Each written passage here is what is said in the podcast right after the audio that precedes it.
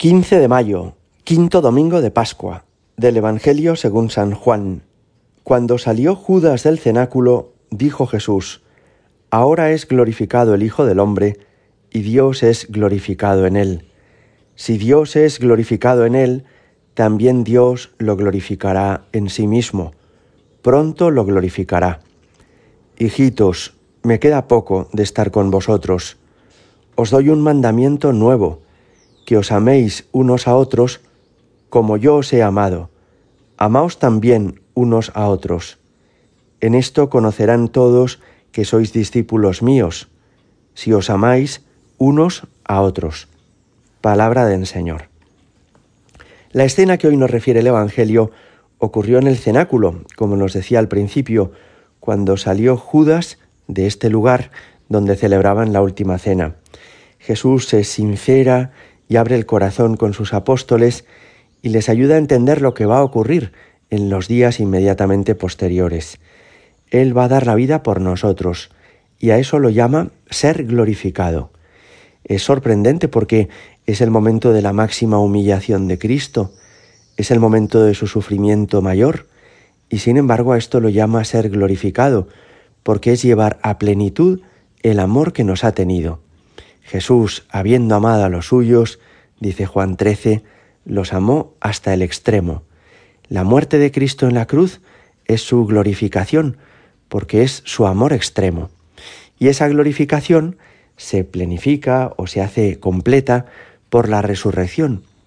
Dios Padre exalta a su derecha a su Hijo Jesucristo.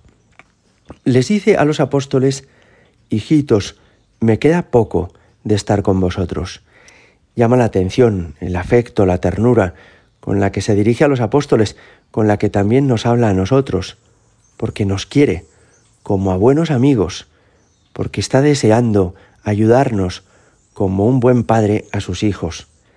Dice, me queda poco estar con vosotros, en primer lugar porque apenas faltan unas horas después de la última cena para que Jesús sea arrestado y muera en la cruz, pero también porque sería poco el tiempo que él iba a estarse apareciendo a los apóstoles después de resucitado. Apenas fueron cuarenta días, desde la resurrección, el domingo de Pascua, hasta la ascensión.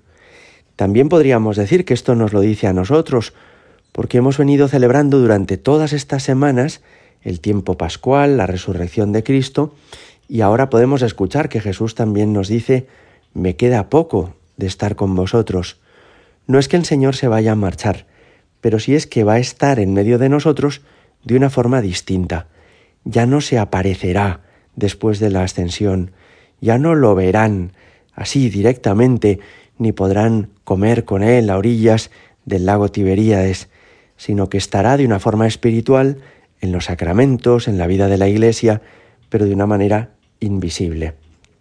Y dice después, os doy un mandamiento nuevo, que os améis unos a otros. Quizá a ellos les sorprendió esto, porque en realidad no es un mandamiento nuevo. En el libro del Levítico, en el capítulo 19, ya se mandaba al pueblo de Israel que se amaran unos a otros como a uno mismo. Es decir, que el amor al prójimo estaba ya prescrito en la ley antigua. ¿Cuál es la novedad de este mandamiento al prójimo? Que dice, como yo os he amado. Esto es, como nos ama Jesús, como Él ha estado dispuesto a dar la vida por nosotros en la cruz, hasta entregarse por completo, sin reservarse nada, hasta morir por nosotros. En esto reside la novedad. Ya no nos pide Dios que nos queramos unos a otros como a nosotros mismos, sino mucho más, que nos queramos unos a otros como Jesucristo nos quiere. Y dice después en esto conocerán que sois discípulos míos, si os amáis unos a otros. También esto es sorprendente. ¿Cómo puede ser reconocido un cristiano en medio de la sociedad? ¿Cuál es el signo distintivo? Tenemos todos que llevar en la solapa de la chaqueta un signo, una cruz, una medalla.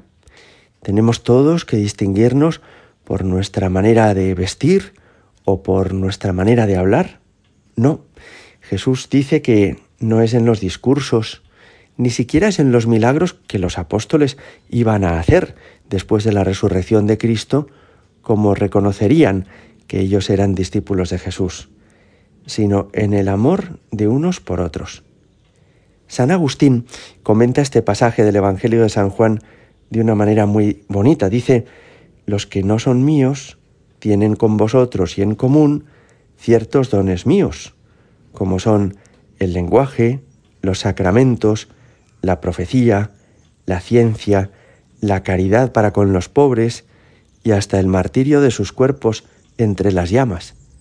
De modo que todas esas cosas las podría tener una persona que no fuera de Cristo, que no viviera en gracia de Dios, que no estuviera íntimamente unida al Señor. Y sigue diciendo San Agustín, pero careciendo de este amor, son como címbalos sonadores, son nada, y de nada les sirve todo aquello. Nos recuerda esto que él comenta a la primera carta de San Pablo a los Corintios, cuando en el capítulo 13 dice, aunque hablara las lenguas de los hombres y de los ángeles, si no tengo amor, soy como bronce que suena o címbalo que retiñe. Aunque tuviera el don de profecía y conociera todos los misterios y toda la ciencia, aunque tuviera plenitud de fe como para trasladar montañas, si no tengo amor, nada soy. Y esto nos ayuda a enfocar bien nuestro tiro. Nuestro esfuerzo no ha de ser por saber más o por hacer más o por trabajar más, sino por estar más íntimamente unidos al Señor y así amar más. A los santos se los distingue porque tienen un corazón como el de Jesús, un corazón que es ilimitadamente bueno. Gloria al Padre y al Hijo y al Espíritu Santo, como era en el principio, ahora y siempre y por los siglos de los siglos. Amén.